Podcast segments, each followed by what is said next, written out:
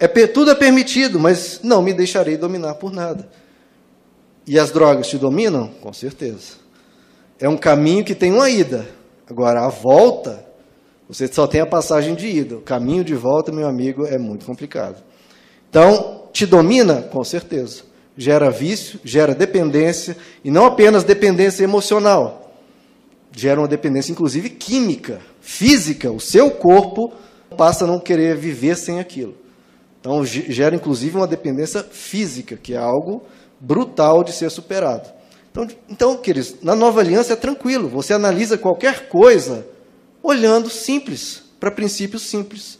E para princípios que você não fica trazendo, não, Deus vai amaldiçoar, ou o diabo. Não, você pode olhar, mesmo de uma forma simples, você pode analisar uma coisa.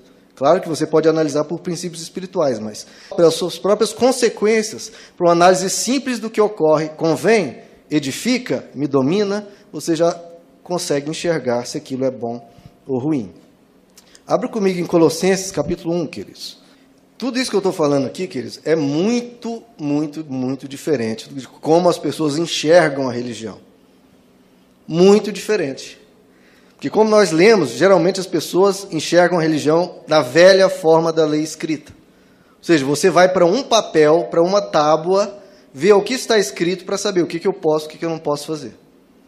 A nova aliança é algo tão avançado, tão profundo, algo tão distante, milhares de anos-luz de distância de como a religião enxerga, inclusive que a antiga aliança enxerga, é algo tão profundo que Deus assim fez uma promessa quase assim utópica. Deus, quase Deus sendo utópico, dizendo: "Eu vou colocar".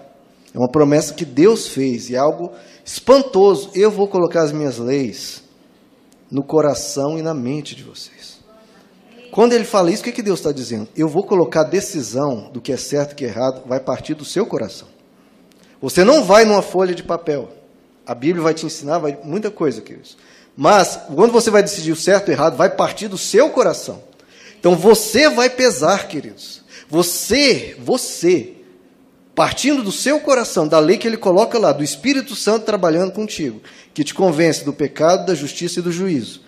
Ele, com você, e olhando princípios como esse, convém, edifica, me domina, você, com essa lei escrita no seu coração, eu vejo o que é certo, o que é errado, qual o caminho bom, qual o caminho mau? Qual o caminho da justiça? Qual é o caminho da injustiça? Qual é o caminho do amor? Qual é o caminho do ódio? Qual o caminho da paz? Qual o caminho da guerra? Isso é que evolucionário. Não está na velha forma da lei escrita, mas um novo modo de servir conforme o Espírito. Isso é muito grande, queridos. E é muito difícil as pessoas crerem nisso, porque a nossa natureza normal de vida espiritual é: eu quero ver onde está escrito, eu quero ver a velha forma da lei escrita. Mas não, agora é forma do Espírito. Se você quer viver na nova aliança, você vai começar a tomar responsabilidades com a sua vida espiritual. Você vai querer crescer por dentro, para de dentro você servir a Deus. Do seu coração, de onde provém os maus desígnios, como Jesus diz, você vai trabalhar no seu coração e vai ver para a sua vida o que convém. Mentir convém? Não. Mentir edifica? Não. A mentira te escraviza? Escraviza, porque você vai ter que colocar uma outra mentira para justificar aquela, vai ter que alterar os seus atos para não ser descoberto. Tudo você vai trabalhando a partir do seu coração. É diferente demais, queridos, mas é a nova aliança. E cada vez que eu vou estudando aqui a nova aliança, eu fico escandalizado com a profundidade que é e como nós precisamos correr atrás para viver isso, para ter a profundidade que a igreja primitiva tinha de vida com Deus, de viver em amor, de servir, de ser humilde, etc. E vamos trabalhando aí. Colossenses capítulo 1, queridos, verso 9. Ele vai dizer basicamente esses três princípios: convém, edifica, domina. Olha o que diz o apóstolo Paulo. Por essa razão, desde um dia em que ouvimos, em que o ouvimos, não deixamos de orar por vocês. Essa aqui então é o que? uma oração do apóstolo Paulo. Não deixamos de orar por vocês e de pedir que sejam cheios do pleno conhecimento da vontade de Deus. Olha só, o que, que todo cristão precisa saber para andar da melhor forma na vida? Conhecer a vontade de Deus. E ele vai falar um pouco sobre essa vontade de Deus. Com toda a sabedoria e entendimento espiritual. Então, você, de novo, precisa ser sábio. Você precisa ter entendimento.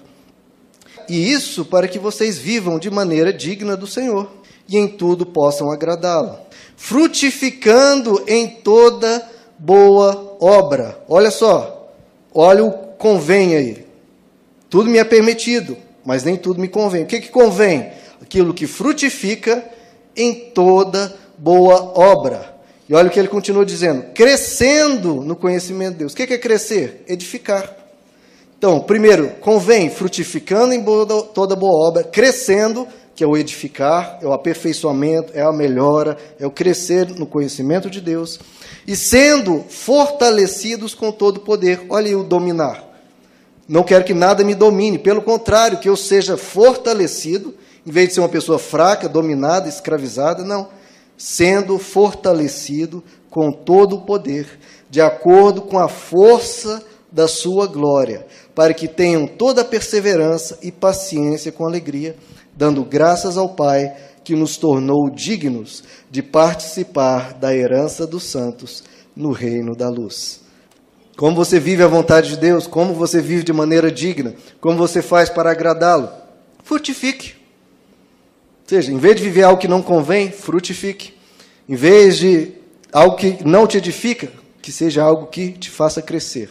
Em vez de algo que te domine, te escravize, que você busque as coisas que te fortaleçam. Frutifique, cresça e fortaleça. Frutifique, cresça e seja fortalecido. Esses são os princípios daquilo que é bom para você. E que é óbvio. Eu gosto do Evangelho, queridos, porque é tudo óbvio. Como, como você sabe aquilo que é bom para você, aquilo que te melhora e aquilo que te liberta? Simples. Você busca as coisas que são boas para você, aquelas coisas que te edificam e aquelas coisas que te fortalecem.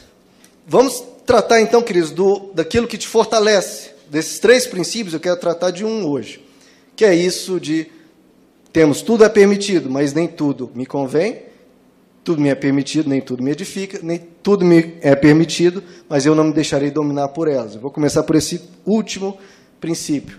Tudo me é permitido, mas eu não deixarei que nada me domine. Então, em vez de você ser enfraquecido na vida, você vai buscar o contrário, aquilo que te fortalece. Existem coisas que são permitidas, mas te enfraquecem. Existem coisas que são permitidas, mas te escravizam. Em vez disso, você vai buscar aquilo que te fortalece.